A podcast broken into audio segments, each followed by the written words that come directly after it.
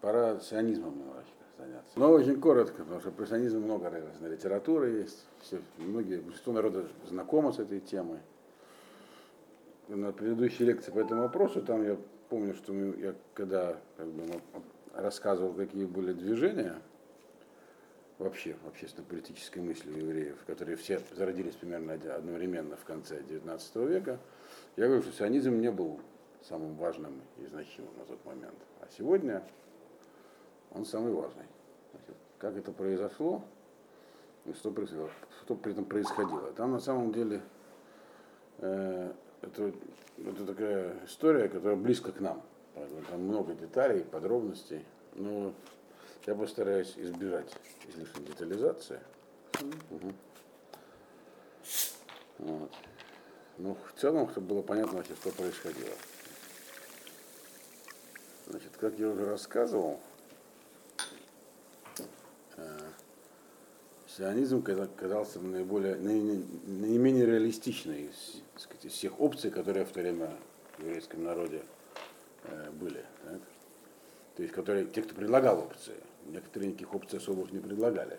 Вот. Об этом мы говорили на, на лекции по тому, где было еврейство Тора в этот момент.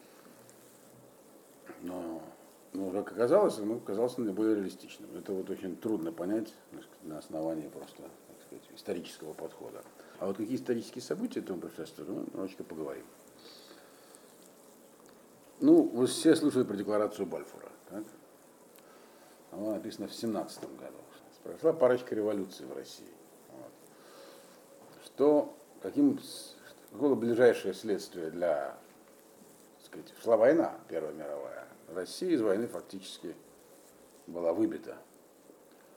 Э, то есть все, все время между февральской и октябрьской революциями Англия в основном предпринимала усилия, чтобы сохранить Россию в войне. Вы, наверное, знаете, что война закончилась еще не скоро, Первая мировая война. Ну, в конце 18 -го года, там, даже формально даже в начале 19 -го. То есть еще было воевать и воевать. И американцы еще в войну не вступили на тот момент февральской революции. То есть вступление американцев как-то переломило ход войны. Но вы тоже, наверное, знаете, что Первая мировая война закончилась, э, когда немцы еще были на французской территории, то есть не в Германии. Поэтому это впоследствии послужило так сказать, таким логическим таким э, подспорьем для Гитлера. Он говорил, что нас предали, мы это выигрывали, а, а евреи-пораженцы заставили нас э, объявить, объявить о своем поражении. Хотя, в общем, все прекрасно помнили, что было, что Германия не могла больше воевать, у нее не было никаких для этого возможностей, никаких выходов не было, но тем не менее мир был заключен на территории Франции. Еще. Вот. Э, и на тот момент, когда все эти события в России происходили, этот исход был неясен, и опасность Антанта могла потерпеть поражение от Германии. Все ресурсы всех этих европейских стран были сказать, брошено в Первую мировую войну. Поражение это, оно, в общем-то, ну, как бы, это крах системы, который в Германии произошел. И поэтому выход из войны такого союзника, как Россия, вначале, когда была произошла февральская революция, Россия еще не вышла формально из войны, но было уже видно, что так сказать, ее потенциал э, для войны сильно ослаблен революционными событиями. Израильская революция произошла под лозунгом «Война до победного конца». И это и было основным аргументом и э, Ленина в этой войне, э, в, его устройстве этой самой Октябрьской революции. Собственно говоря, он на этом сыграл. Что он выведет Россию из войны окончательно, война империалистическая несправедливая. Вот, и, и сделал это. Заключил Брестский мир и все такое, когда пришел к власти Ленин. То есть Э, но видно было и англичанам тоже, и французам, что страна разваливается. Надо иметь в виду, что воевала Россия, и даже на тот момент поддержку колоссальную материальную уже тогда оказывала французская промышленность, английская промышленность. Вот. Почему? Потому что им необходим был Восточный фронт. Восточного фронта нет. Значит, э, э, в этих условиях, конечно, любы, любые союзники приветствуются. Даже такие незначительные, хотя не такие незначительные, как и евреи тоже. Надо иметь в виду, что в самой Палестине на тот момент жило не так много евреев. Евреи были примерно там 10%, 10 от населения Палестины, то есть меньше 100 тысяч их было. Но там тоже было два лагеря. Был лагерь протурецкий, был проанглийский, грубо говоря, в отношении того, как относиться к Первой мировой войне. Например, Бен Гурион считал, что евреи должны вступать в турецкую армию. Сам уже учился в Стамбульском университете какое-то время.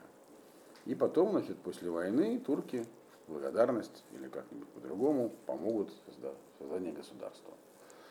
Англичане э, там тоже имели свою агентуру, которая к ним напросилась буквально. Наиболее известная часть это организация Нили. Англичане предпринимали усилия еще по другим фронтам.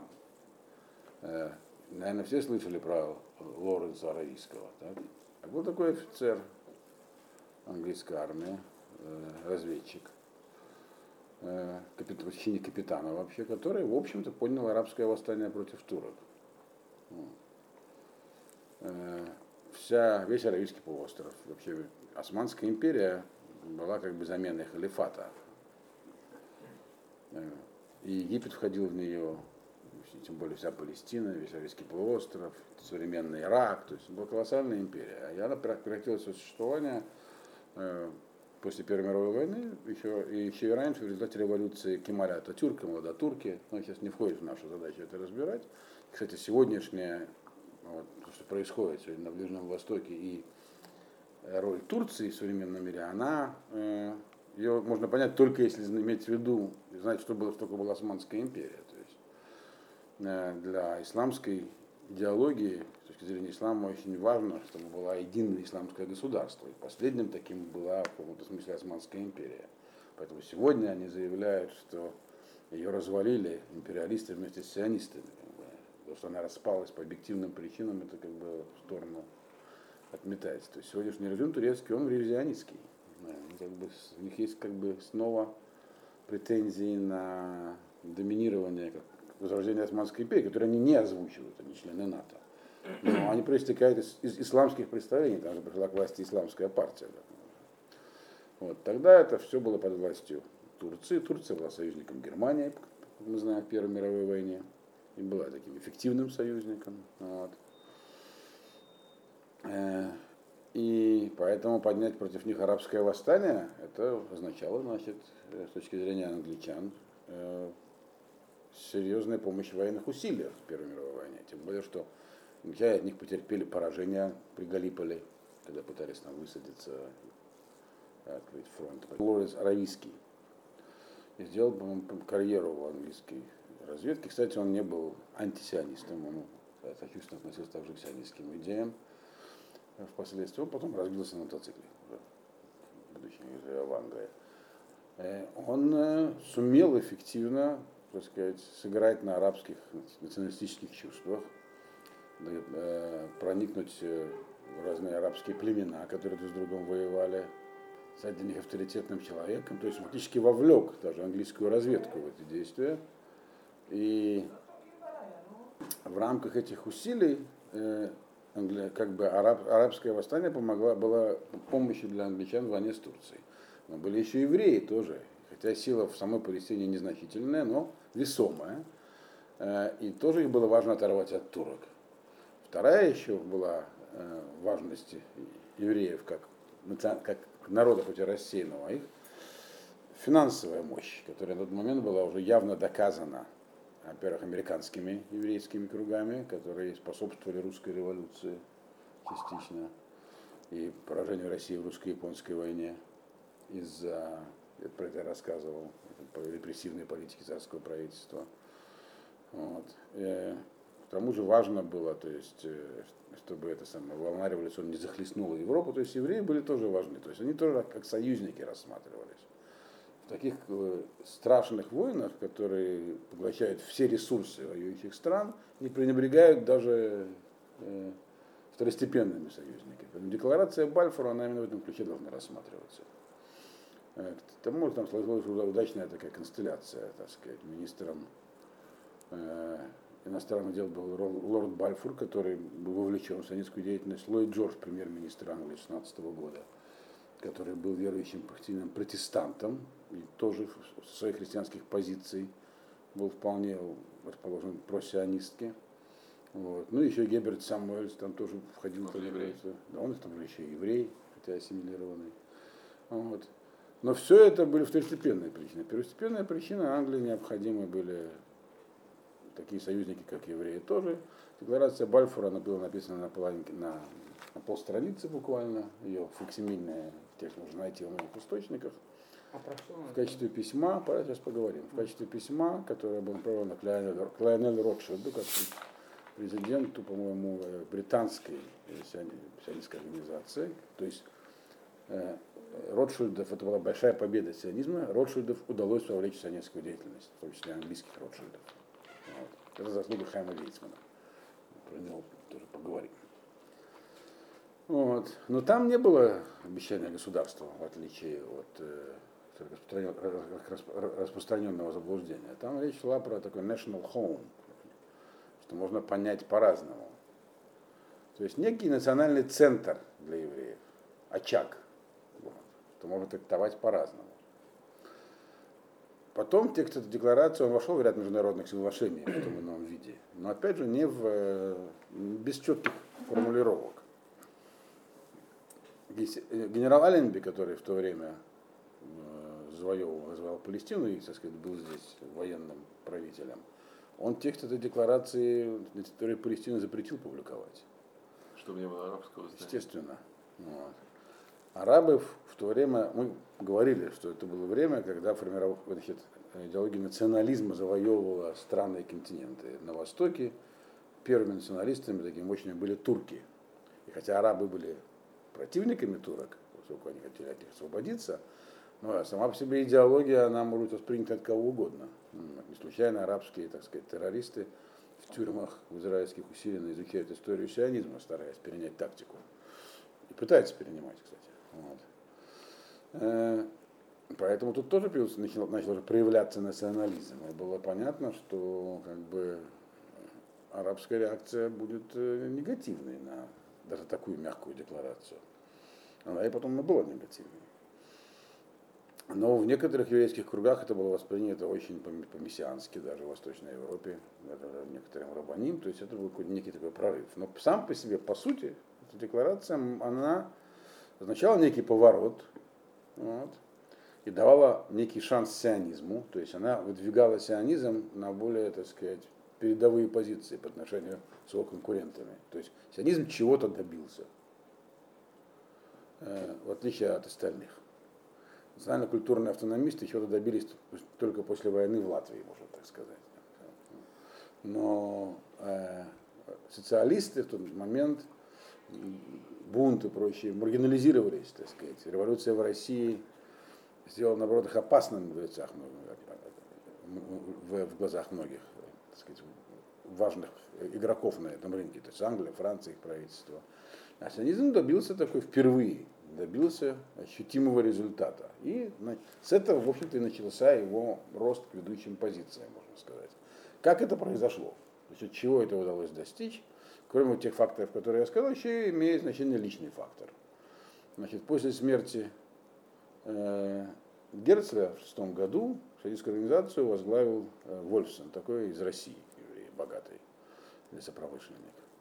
Он э, как бы ее сохранил, ничего нового придумать нельзя было. Когда он умер в 2014 году, то пришел, избрали его, так сказать, президентом Хайма Вейцмана. Хайм Вейцман тоже из, из России, ну, точнее, из Пинска, вот, Белоруссия. Из семи тоже лесопромышленника. Э, И, в общем-то, он получил традиционное воспитание. Я два раза читал его мемуары, вот, не нашел в них никаких даже намеков на то, что он вообще в русле еврейской традиции. То есть он как бы настолько англи- стал настолько англичанином, утрированно, что он как бы там есть такая иллюстрация, что когда в 18 году он приехал в Иерусалим, то было перед Суккотом, и у него, так сказать, представители старого Ишуа пытались на него повлиять, чтобы завести лулавы из Египта, потому что не было арбаминия. Шла война еще как бы. И вообще о чем они говорят. Он понять. Строил дурака. Нет, он просто всерьез от этого уже был далек. Вот. Ничего, он, он ничего, никогда- он никогда ничего не строил, он, был, он стал англичанином, это удивительная трансформация. Вот. Значит, и английский губернатор, который был христианином, по-моему, протестантом. Что нет, это в Танахе написано, мы привезем, конечно. То же самое, кстати, отмечает Жаботинский, о котором мы поговорим еще тоже, который реализовал этот, самый э, э, еврейский легион в английской армии. Когда речь шла о кашруте, то он в этом абсолютно интересует, и поэтому командующий легионом английский генерал говорил, как вы не понимаете, это очень важно, и он занимался вопросами кашрута. Это в мемуарах Жаботинского написано. А, и про Жаботинского мы еще поговорим. Это все важные фигуры. Хайм Вейзман, он был выдающимся ученым, преподавал в Манчестерском университете, он был биохимиком, у которого были реальные достижения в области биохимии, причем на серьезном уровне. В частности, он изобрел э, биохимический способ производства ацетона, который необходим для производства порохов. А в Германии другой еврей помог, там, э, по-моему, Губер, который э, взрывчатку придумал, как делать синтетическую, чем спас Германию от моментального поражения, когда сырье закончилось. Ему это не помогло, он потом из Германии эмигрировать. Вот. Но Вейцман, Вейцман англичане его заслуг, кстати, никогда не забывали. То есть он серьезно оказал помощь английским военным усилиям, именно как химик. Вот. И, и, кстати, на этом деле неплохо заработал. Жил безбедно, он не нуждался в деньгах, то есть как он мог не, он не был карьерным, получается, сионистом, потому что он был прежде всего химиком. А сионистом он был идейным. Вот. Ну, то есть, деньги ему за это не нужны были, он свои докладывал. Вот. И он через эту свою, так сказать, э, э, значимость в английской науке и военных усилиях стал вхож во многие правительственные круги, познакомился с Ротшильдами, вовлеках, английскими Ротшильдами, вовлеках в сионистскую деятельность. Был, познакомился с Флойд Джорджем, то есть его он был, сходил, не были ли не семейные дружеские контакты ходили в гости. То есть его вовлеченность, естественно, Сэмуэльсон, то есть он много чего сумел добиться именно как англичанин. И говорил он по-английски без акцента, преподавал. И англичане называли его не Хайм, а Чарльз, понятное дело. Вот. То есть, и он был, стал, это бывает такое, э, когда человек как бы хочет стать англичанином, он может стать англичанином больше, чем сами англичане. Вот он примерно таким был. Вообще он был пинский паренек, но стал таким британцем по всем своим манерам, по всему, бородка клинышком. И при этом большой ученый был. Вот институт Вейцмана он основал у нас в Верховоте. Вот. То есть фактически декларация Бальфура, это было его достижение, и так это все рассматривали. Что, естественно, это сильно подняло акции э, сионизма. Как, э. Теперь, каким сионисты были разные уже на тот момент. Значит, они между собой не ладили. У них были разные видения того, что нужно теперь делать. Потому что на самом деле, что делать непонятно. Если себя поставить на их место, совершенно не ясно, а куда, собственно, вести корабль. Есть желание, и желание четкое, иметь государство. Вот. Есть трудности, непреодолимые вроде как. Вот. Одна из трудностей непреодолимых, но маловажных в их глазах, это сопротивление старого Ишуа всех их усилиям. Когда Вейсман приехал в 18 году в Иерусалим, то ему надо было местную опору иметь. Кто жил в Иерусалиме? В основном религиозные евреи, которые с трудом пережили войну. Чуть ли не 10 тысяч человек умерло от голода. Старый Ишуа был полностью отрезан от источников финансирования Первой мировой войны. Там были очень негативные явления. Многие его члены разбирались после Первой мировой войны, разбирались так, что только сейчас их потомки возвращаются в таком уже нерелигиозном виде. То есть э, деньги не доходили, даже те, которые посылали, не доходили. Были небольшие объективные трудности с продовольствием в Палестине, но денег не было вообще у старого Ишуа, то есть там страшные вещи. И поэтому Вейцман хотел его как бы купить. Но они под руководством Авраама Зонефельда не продались. Тогда он создал свой отдельный рабанут. Вот тогда вот Равкук поднялся. Он был раввином Яфа, но всю войну провел в Англии, потому что не мог попасть в Палестину. После войны создали, в 20-е годы, создали отдельный равенат, отдельный от старого Ишуа. И он как бы уже был вейцмановским, сионистским. Значит, и вот что делать в такой ситуации, было не очень понятно. Поэтому была такая школа древняя, старая садистская, что главное это Ишуварец. То есть еще одна корова, там еще одна коза, на Ближнем Востоке. Вот, там еще один дом, то есть поселенческая деятельность. А политическая деятельность все равно показала свою несостоятельность.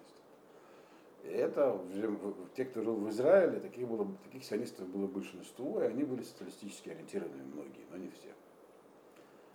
А была школа как бы вейцмановская, дипломатическая. Он говорит, видите, реальные результаты достигнуты. То есть главное это дипломатия с опорой на Англию.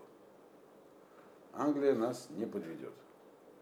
Это была доктрина Вейцмана, и его многие поддерживали. Теперь центральным органом сионистского движения была это вот Всемирная сельская организация, которая собиралась на съезды чуть ли не раз в году.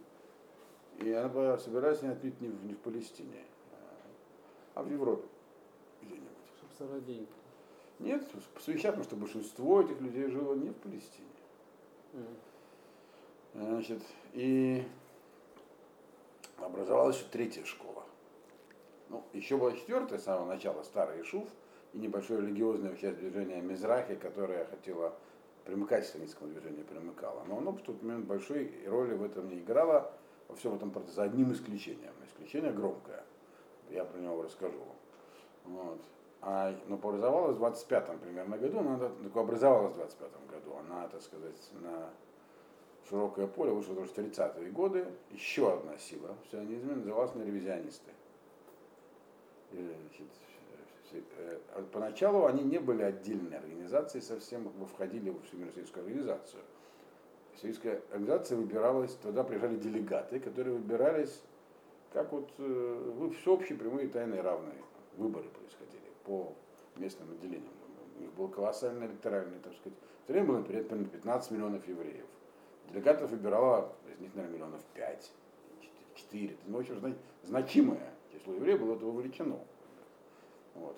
Выбирали так сказать, своих представителей. Это был съезд такой, фактически как правительство. Вот. А в 25 году э, Изеев, он же Владимир Работинский, организовал свою организацию. Называлась она ревизионистской. Вы, наверное, про нее все слышали. Если, грубо говоря, посмотреть э, на сегодняшний Кнессет, то там Ликут это потомки Работинского. А, а вода это потомки э, Бенгуриона, так сказать, последователи, который был, который соединял в себе и поселенческий, так сказать, активизм. э, Кибуцим. Э, Ну, про, про, про, про Бен-Гуриона мы поговорим отдельно. Вот. А от- он, но, но и частично, так сказать, общесионистскую политическую идею такую. В чем, значит, то есть ре- ревизионисты в тот момент были третьей силой такой. Третья сила, в чем стала ее особенность? Ну, кто такой Зев Жаботинский, вы, наверное, знаете. да? Он был русский журналист, писавший на русском, средней, так сказать, среднего качества литературные произведения. Я кое-что читал, да, неплохие, нехорошие, но такие. Вот, абсолютно ассимилированный. И он был ассимилированный, похоже, с самого начала, так сказать, с детства еще. Вот, писал по псевдонимам в разных газетах, там Италена был его псевдоним, «Итальянские качели. На- Ассимилирован с точки зрения, он же на еврейке женился. нет, да, конечно. Нет, ну только тогда еще не было. Ассимиляция не шла так далеко, чтобы жениться на нееврейках. Но да, он как бы для него не все, он традиции него вообще не существовало. Там, э, Рафамана есть склад- всякие штучки любил делать. Там, он, значит, стоял в Фарвиткине, штаб-квартира Ликуда, там памятник Жаботинскому. Он значит, стоял там с микрофоном и всех окружающих ловил которые А. там проходили. Вот Смотрел это, да, и читал он цитату Жаботинского, где там, что у нас государство там за там, что-то там за пейсы будут штрафовать, что-то такое там. Вот. Говорят, кто это сказал? Там разные предположения, что Жаботинский никому в голову прийти не мог. Ну, во-первых, он занимался организацией еврейской самообороны в России. И считается, что перелом его сознания произошел после Кишиневского погрома 1903 года, когда он резко развернулся в еврейскую сторону и перестал считать себя гражданином мира. Вот. Он, кстати, переводил Бялика на русский очень хорошо. Вот. Вот переводы Бялика его на русский действительно очень, очень хорошие. Э, Ясно, что родным его языком был русский в основном, вот, как у всех ранних сионистов, там, не знаком. Значит, И, но он был, так сказать, воинственный человек, то есть, значит, воинственный. Он считал, что побеждает тот, как на Востоке, у кого патронов больше, в общем. Если так грубо говорить.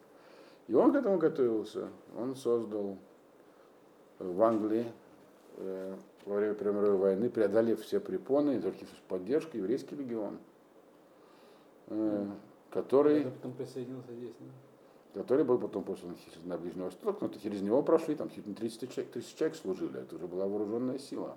Он хотел, чтобы он остался в качестве вооруженной силы на Ближнем Востоке для, так сказать, приведения декларации Бальфора в жизнь. Там были, правда, основном лондонские, частично американские евреи, то есть как бы они не хотели, конечно, служить на Ближнем Востоке, они хотели все обратно в Лондон, но, по крайней мере, структура, она могла остаться.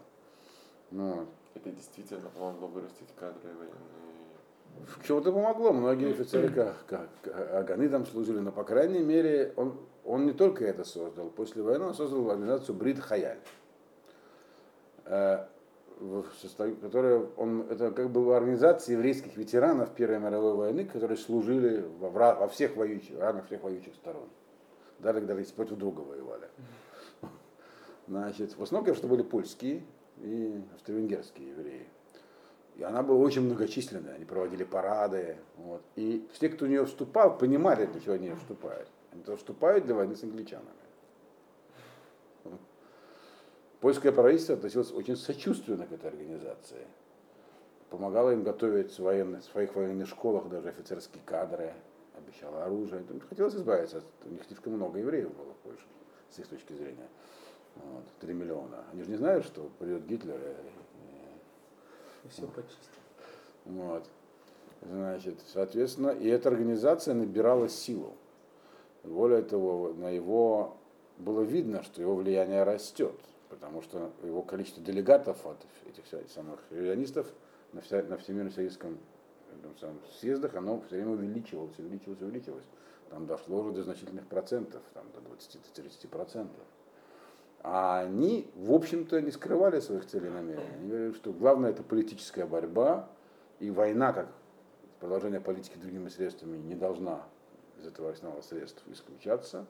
И, в общем-то, существует даже версия, что где-то в 1939-м они готовили десант на Палестину.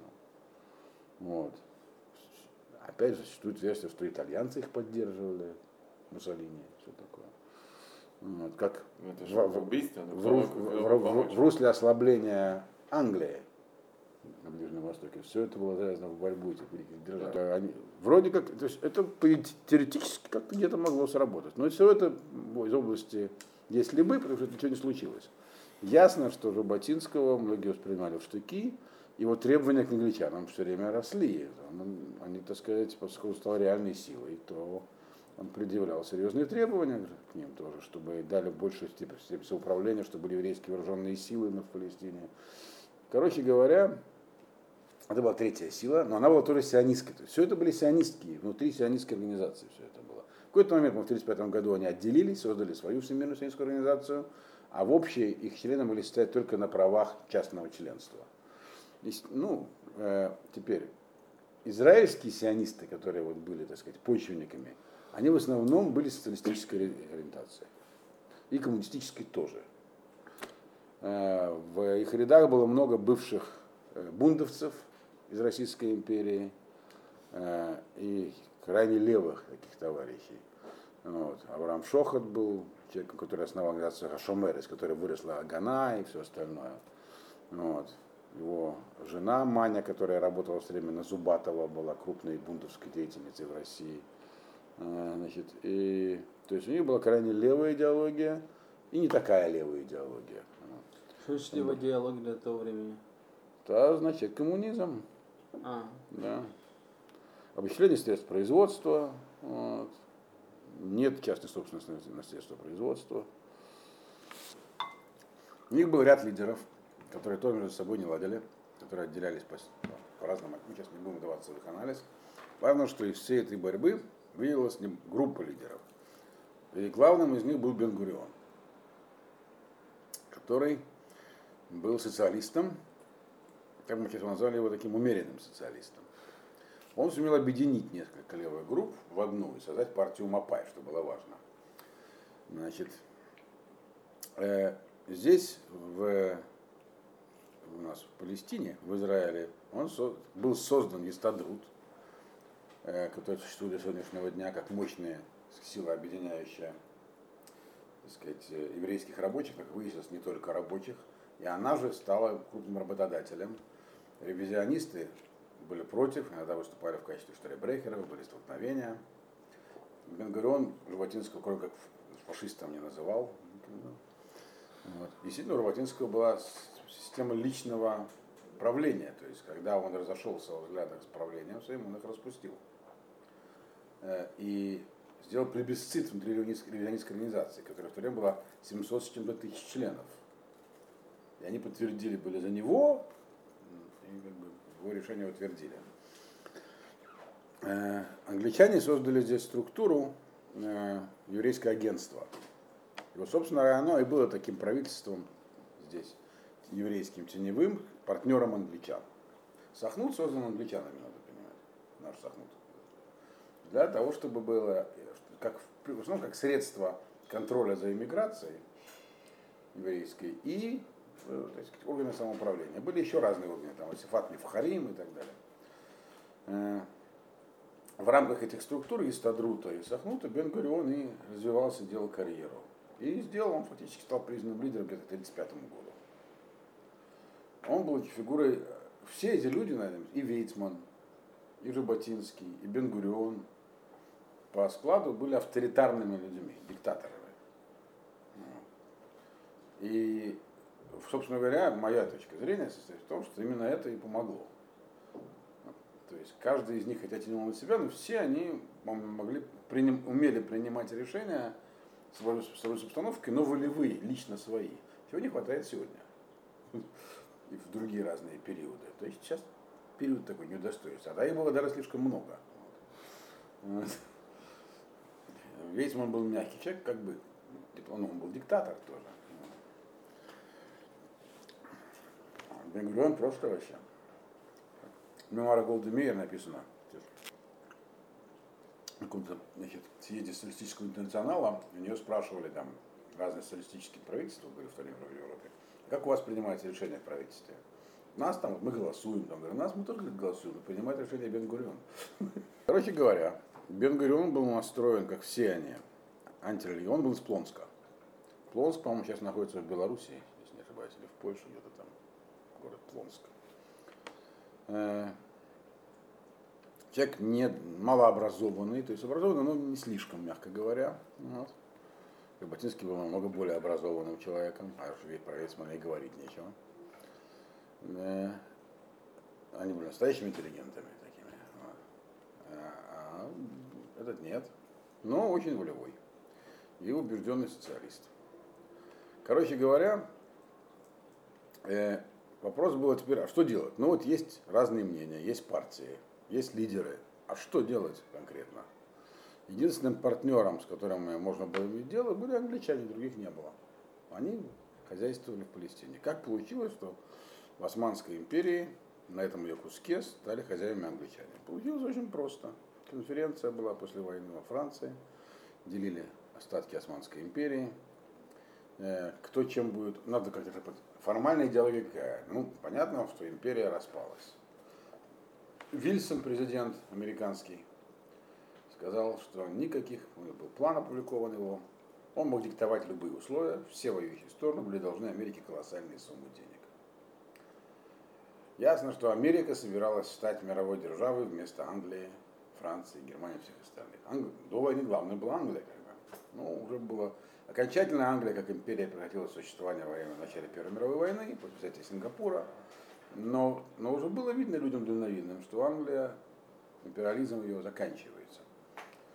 Соответственно, на чем, в чем была мощь Британской империи? В колониях. Вот. Вильсон поэтому сказал, никаких колоний. Эти пункты Вильсона по мирным, как для, мирных, для мирной конференции, которая происходила во, во Франции после войны, в частности, что никакой колонии, никаких колоний быть не должно. То есть, по, раньше очень просто было. Эти вот турецкие все земли делятся между Англией Францией, там кто еще участвовал. Немецкие колонии точно так же делятся между победившей стороной. Теперь это их колонии. Ельцин сказал, нет колоний, не будет колоний, все. Поэтому было изобретено понятие мандат. Вот. Мандатная территория. И значит, различные куски этой самой империи, бывшей османской, получили мандат. Тут на что Англия, на что Франция.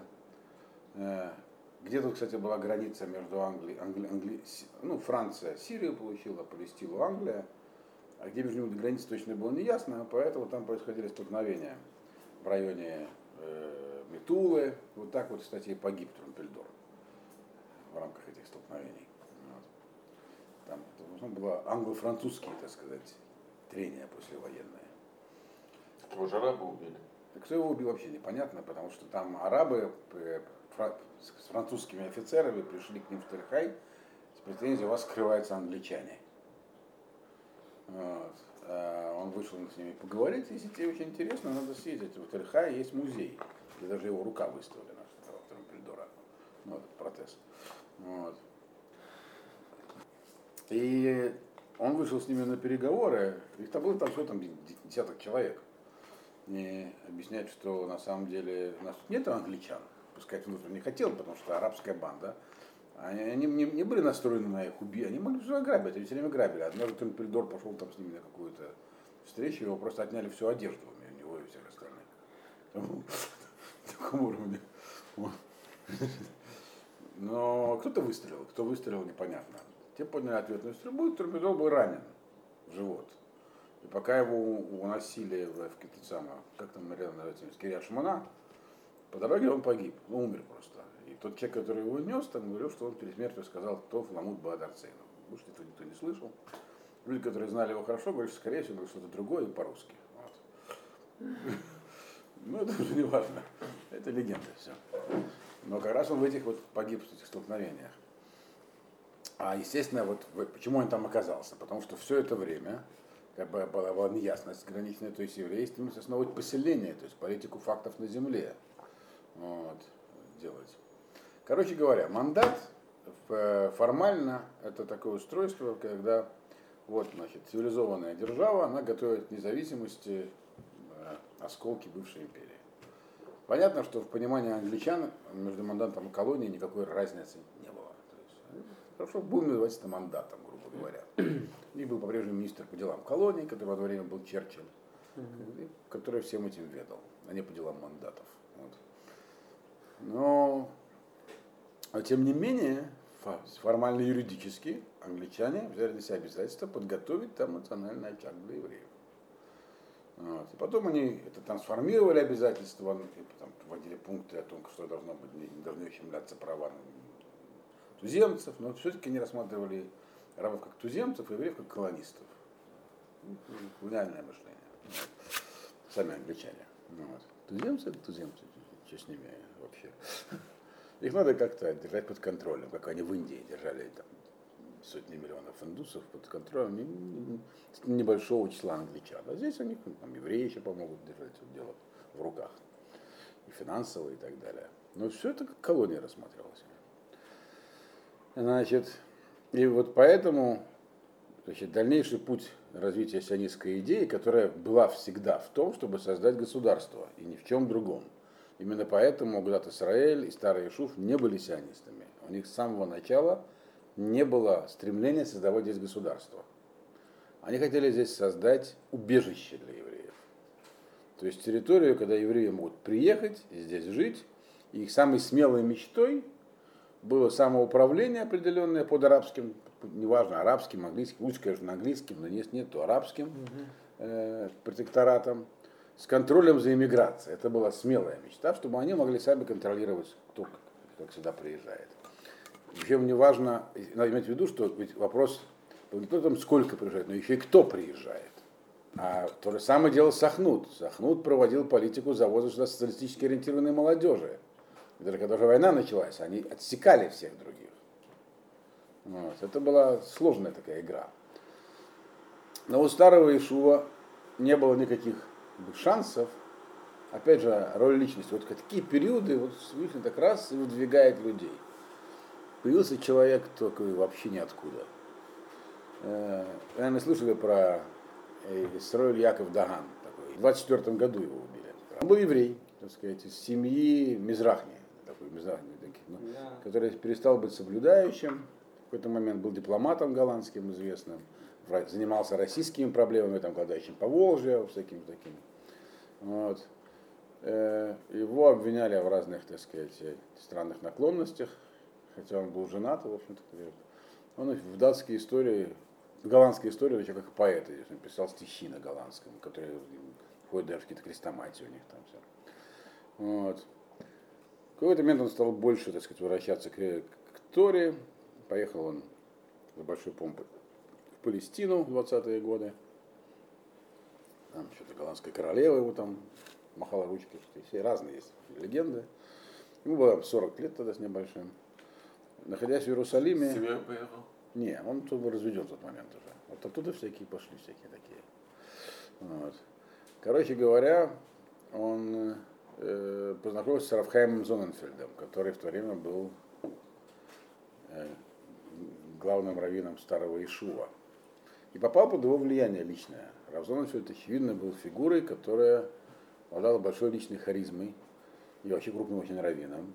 И хотя он был далек, да, он был далек от идеологии старого Ишува, но он к нему лично очень прикипел. И Равзонфельд его очень привечал, принимал. На Равзонфельда в то время уже были покушения. То вообще силовые методы еще после войны были очень в, в почете. Уже была организация Агана, то есть вначале была организация Ашомер на территории Палестины, которая занималась просто обороной от арабских бандитов. Надо иметь в виду, что здесь законов вообще для арабов не существовало. Арабы делятся, вы знаете, на бедуинов и филахов. да. Бедуины вообще видели в любого человека, который может себя защитить жертву. То есть, значит, если можно, значит нужно его обобрать. И, настоящие бедуины так до сегодняшнего дня и мыслят. Значит, они не настоящие бедуины. Вот. Но только когда он не у меня дома в гостях. Это у них так. Но филахи тоже были не подарок. э, Так что, вот. Короче говоря, так или иначе, Новошамир там распустили. Его русские, естественно, сделали, которые там с Гомельской самообороны приехали сюда. Вот. Потом основалась Агана, которая частично, у них были идеологические разногласия собой большие. Те были более левыми, чем Агана еще, эти ашамеровцы там. Но вот сейчас мы это э, вдав- не будем вдаваться в эти детали. Вот. Израиль Шохот. А такие, там были люди вообще такие. э, Про каждого можно написать, я не знаю. Там. То есть было яркие личности собрались. А у них в то время были силовые методы. Э, так вот, Даан, который стал близок, то есть были покушения реально на Розенфельда. Вот. Поэтому тут есть целые легенды в кредитных кругах в стране Шуре, как это все происходило. Почему на него покушались? Потому что он был главным, так сказать, ну не главным, но самым видным противником, не он лично, а старый Ишуф, сионизма в земле Израиля. Они, они, у них была другая идеология, говорили, нам не нужно государство, нам нужны все эти шмендрики из Европы, которые ходят без кипы не одевают филин, не ходят синагогу вообще. Вот. Э, Мы хотим здесь, чтобы эта земля святая, чтобы были святые люди, и все. И пускай сюда приезжают все евреи, чтобы здесь был такой духовный центр. И об этом надо договариваться. Ни с кем договариваться было сложно, у них не было для этого никаких инструментов. Это была религиозная община фактически с элементами самоуправления. У них были свои школы, пытались сделать свою больницу, потому что все иначе ходили в миссионерские больницы. Здесь было много медицинских учреждений, они все были миссионерские, христианские. Вот как человеку, который заболел ребенок, говорит, не ходи к ним, на мессирус нефиш, ребенок же умрет. Вот. Создали свою больницу, вот Шари Цедек, там так, доктор Волох, там. Но она была еще такая маломощная. То есть появлялись такие лидеры. А Даган, он был человек конкретный и дипломат с большим опытом. Он взял быка за рога сразу. Он понял, что нужно англичанам, понял сразу, такие сионисты, и самое главное, он умел, сумел наладить контакт с арабскими лидерами, не со всеми. Что было с арабами в этот момент? Значит, все это восстание арабское, которое организовал э, Лоуренс Оливийский, вот, которого в кино играет Лоуренс Оливье. А нет, в кино играет Питер, О'Нил, Питер О'Нил. Фильм называется, да, Лоуренс Оливийский, да. Э, он был, мягко говоря, ну, таким эксцентричным англичанином, этот, самый Лоуренс. Вот. Но добился многого. Так вот, э, А арабы, как бы, что их там происходило вообще у арабов? Они были, мягко говоря, диковатые, как и остались, потому что первый Адам. В турецкое правление во многом было номинальным, то есть они держали отдельные пункты. На территории Аравийского полуострова шла война кланов, саудиты с кем-то дрались с другим племенем, мы знаем, что сегодня победили они, так сказать, сегодня у них король из саудитов, Саудовская Аравия называется. Разные племена. Мекка, которая была их там таким центром, держала семья шерифа Мекки Хусейна, то есть глава самого, духовный авторитет. Собственно говоря, на этом и сыграл Лоренс. Лоренс Аравийский, он пообещал престолы сынов, двум сыновьям, Фисалу и Абдалле, шерифа Мекки. Самого шерифа Мекки, когда саудиты победили, выкинули оттуда, он скрылся в Каире. Значит, Фисал в итоге стал э, королем Ирака в Багдаде, пока его не скинули оттуда тоже. А Абдала, вот он у нас в Иордании основал династию Хашемитскую. До сих пор его потомки правят. Вот. Сейчас у нас Абдала второй. Абдала первый, это его прадедушка получается. Он был дедушкой Хусейна. Соответственно, да, этот сын, прадедушка этого Абдала второго. Хусейн тоже, написал- Абдала тоже написал очень интересные мемуары. Он был, кстати, образованный человек тоже. Вот. Тоже такой бородкой. И, в принципе, он был, и он, и Фейсал были не против э, вообще евреев, живущих здесь. Пусть живут, типа. Они вообще были бедуинами, этих арабов они не считали за своих братьев. Как-то так. Э, И вот с ним как раз удалось установить контакт. Да, ну. И сионистская организация после этого очень волновалась, и к нему там тоже Голдемейр засылали для переговоров, чтобы тоже на свою сторону перетянуть. Э, Который тогда еще была Мейерсон. И кроме того, с англичанами тоже удалось. В англичане, кто здесь был, как были представлены англичане? Был здесь этот самый генеральный, как он назывался, комиссар, то есть ну, английский губернатор назначался. Одно время был Герберт Самуэльс, еврей. Но одновременно поднимали силу здесь и местные арабы, националистически настроенные. Поднимали, они голову в виде погромов, естественно. Их, когда арабский национализм, только тогда появился к национализм, до этого они как бы вся в рамках племени больше видели. Их очень, конечно, пугало и не устраивала еврейская миграция. Их также не устраивали англичане, которых они видели сотруд... как бы сотрудников евреев. То есть они как говорится, как колонизированный народ. А в то время колония, это уже было видно, колония отмирает. То есть, э, если в Индии могут бороться, или еще, почему здесь не могут? Там тоже были кланы, вот, на Шашибе Хусейне. И в 20 году были погромы серьезные. Там Хусейни посадили, э, Жаботинского посадили за то, что он организовал сопротивление. Вот. А Потом их выпустили, и Жаботинского больше не впускали после этого в землю Израиля. Он так и, и умер в 40 году в Нью-Йорке. А а Аль-Хусейни стал потом этот самый муфти Иерусалима, который печально известен тем, что удрал потом Гитлер, организовал там дивизию СС и все такое мусульманское из боснийцев. То есть все это тогда заварилось. Погромы были крупные в 20-м, потом в 29-м году, как мы знаем, начались с того, что евреи там пытались скамейку поставить у стены плача. Значит, что происходило? Значит, теперь Даган, он пытается завести контакты э, с арабами, и с националистами арабскими трудно завести контакты, поэтому он начал с Абдалы. И с англичанами. И, в принципе, у него ясная, четкая повестка дня. Национальный очаг, это духовный центр. И мы его здесь организуем с вашей помощью. Все, нам не нужна никакая политическая независимость. И это была удобная позиция. Она стала завоевывать себе, как бы, так сказать, авторитет, право на жизнь. А англичане уже поняли, и давно, что им надо как-то с арабами что-то делать. Что это, это не просто туземцы, для них уже с обычными туземцами начались проблемы в то время. То есть надо как-то им идти навстречу, то есть разделять, властвовать их традиционная политика. Короче говоря, в 24 году э, его пригласили для выступления в английском парламенте. Его еще, делег... еще двух человек. Старого Шоу, доктора Уоллеса, Волоха, Уоллеса, Уоллеса, который был этим главным врачом Шаря Цедек, или не единственным там. Еще третьего человека забыл. Но его предупреждали, что вы играете в опасную игру. За два или три дня до отъезда туда, в Лондон, на пароходике, по выходе из с Марева у, из, из- из синагоги, которая была в больнице Шаря Цедек, которая находится на Яфу, сейчас там какое-то египетское Шидур. хижина, прямо рядом. Рашута Шидур. Потому что Шидур там что-то такое, да. Короче, там его застрелили. Значит, кто застрелил? а? О, тогда пытался, так сказать, Дагана сказать, сказать, что это вообще не мы, это арабы, у него там, он вообще там был погрязший там в каких-то отношениях с арабами. Но потом выяснилось, что его застрелил. Это было сделал Авраам Доми. Он сам об этом сказал впоследствии, находясь в Гонконге уже как бы, после.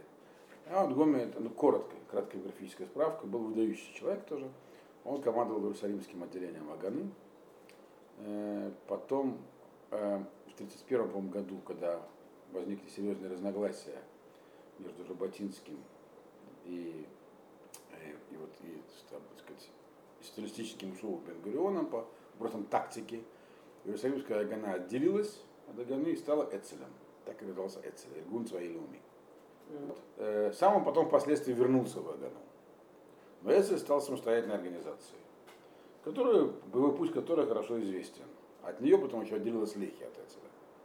Лехи отделилась намного позже, а Лехи это вообще были, так сказать, многие очень оторванные товарищи. Э, э, э, У них не было идеологии, они говорили, мы только хотим убивать англичан и все, не наши враги. У, Ага- у Эцеля была идеология, идеология Заватинского, ревизионистская. В чем она состояла, с точки зрения еще, ну, подробнее поговорим. Часть мы уже осветили. Так вот, пос- вопрос только в одном был, когда- кто ему дал отмашку на это.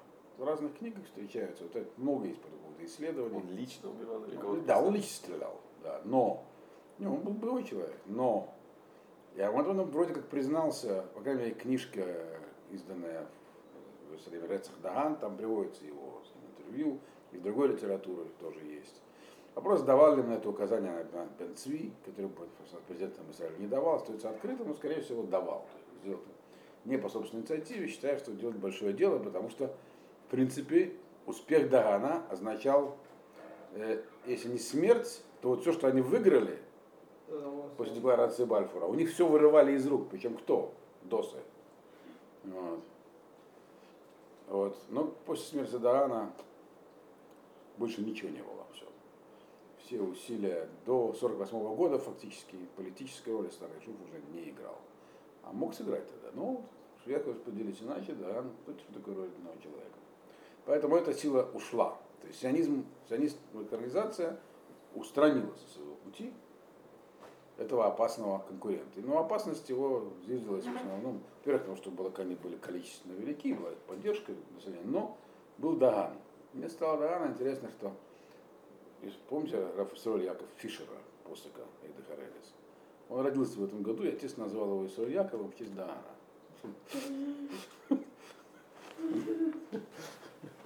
Я к нему ходил задавать вопросы, очень было здорово, пока он был жив. Садик Левраха. Это хорошо, было, было легко попасть. Не надо было проходить ни через какие фильтры. И он отвечал на вопрос быстро, четко, все. Все самые сложные вопросы. Э, так что этот игрок сошел с поля. И фактически до 1948 года на нем, если возникало, то есть были еще, так сказать, паршиет, когда возникали религиозные евреи на политическом горизонте. Но они были второстепенные. В чем-то привели себя евреи, так сказать, на более серьезное время войны, в рамках усилий по спасению евреев. Но про это мы отдельно, про Вторую мировую войну отдельно поговорим. А так, в принципе, до войны все. Остались только у нас заокеанские сион... то есть заморские сионисты под руководством Вейцмана. Остались местные сионисты, которые там в основном спорят о том, кто левее. Вот. Какой путь правильный, сталинский или ленинский, буквально так доходило до этого. Вот. Или какой менее радикально социалистический. Бенгурион был в Москве, ездил. Вот. При Сталине? Исторический факт. Ну нет еще, вот, пере- уже после Ленина еще пока Сталин еще не стал таким этим самым. Вот. Но он явно не стал комму- коммунистической ориентацией. Но об этом уже будет позднейшая история. Значит, и ревизионисты, которые были в меньшинстве, но значительное такое меньшинство. Вот они, значит, должны были определять, и англичане, которые рулят всем этим, и еще арабы, которые активно против вообще всего этого. Всех этих вот э, закидонов, и еврейских, и э, английских. Надо иметь в виду, что численность евреев неуклонно росла.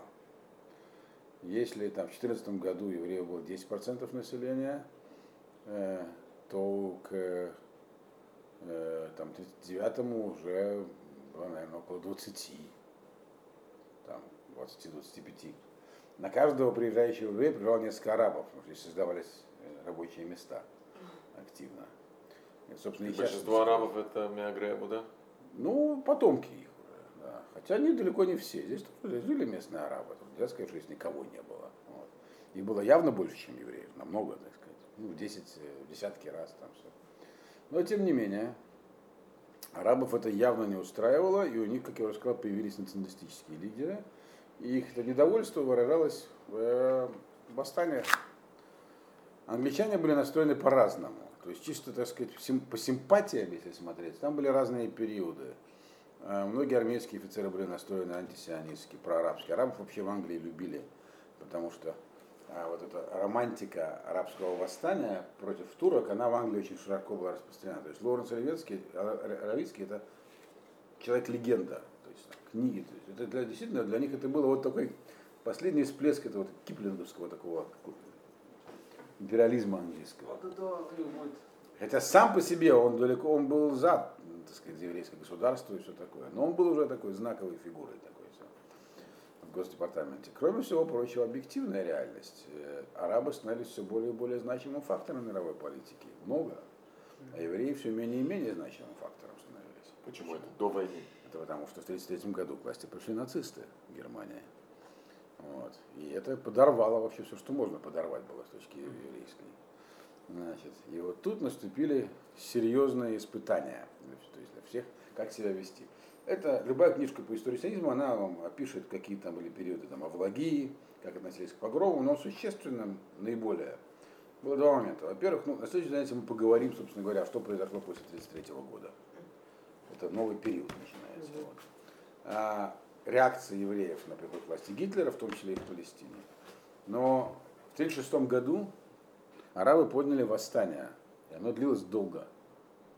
Было, даже было, приехал там этот Кауджи, иракский офицер, руководитель, Аль-Хусейни, и англичане не могли с ним справиться толком. То есть они опасались принять слишком много силы. Э, Кроме этого восстания, уже в то время действовал Эцель террористическими методами. И, в общем-то, Против англичан или против арабов? Против, пока, тогда только против арабов. С англичанами война началась позже. Англичане пробовали все, в том числе создавали вот это самое Вингейт. Вот Вингейт был прислан тогда, чтобы организовать еврейские. Английский офицер разведки, который... Есть институт Вингейта у нас. Да, в Италии. он спорта. С него спорт. Он не был спортсменом отнюдь. Он был разведчиком, вот, который был грамотный. Он погиб во время Второй войны в Бирме. Э, Он зорника был. Одно ночь был там младшим офицером. Но он был настоящий такой. Он ему прям вот задача охранять неф- нефтепровод. Он ее решил, создав еврейские отряды самообороны. Такие ночные дозоры, так называемые. И он сочувствовал сионизму лично, да, но выполнял он задачу по организации охраны нефтепровода и подавления арабского восстания. В этом он опирался на евреев, как положено. Туземцы восстали, опираются на колонистов. Но сам еще что лично он относился с большой симпатией к евреям и к сионизму. Поэтому евреи так чуть его назвали институт, там был, потомки приезжают, тогда все такое. Он сам этнически никакого отношения к евреям не имел, понятное дело. Из аристократической семьи, по-моему С какой? аристократической. Вот. Но он считался очень способным разведчиком, таким вот именно специалистом по партизанской войне. Ну, собственно, в Бирме он тоже этим занимался. Вот. И погиб там в авиакатастрофе. Значит, так вот, вот это восстание, оно вынудило англичан э, написать белую книгу, фактически взамен декларации Бальфура. Ну, буквально за несколько месяцев до начала Второй мировой войны она была издана а, где, в общем, они говорили, мы в целом выполнили свою задачу по созданию национального очага, перечисляя достижения.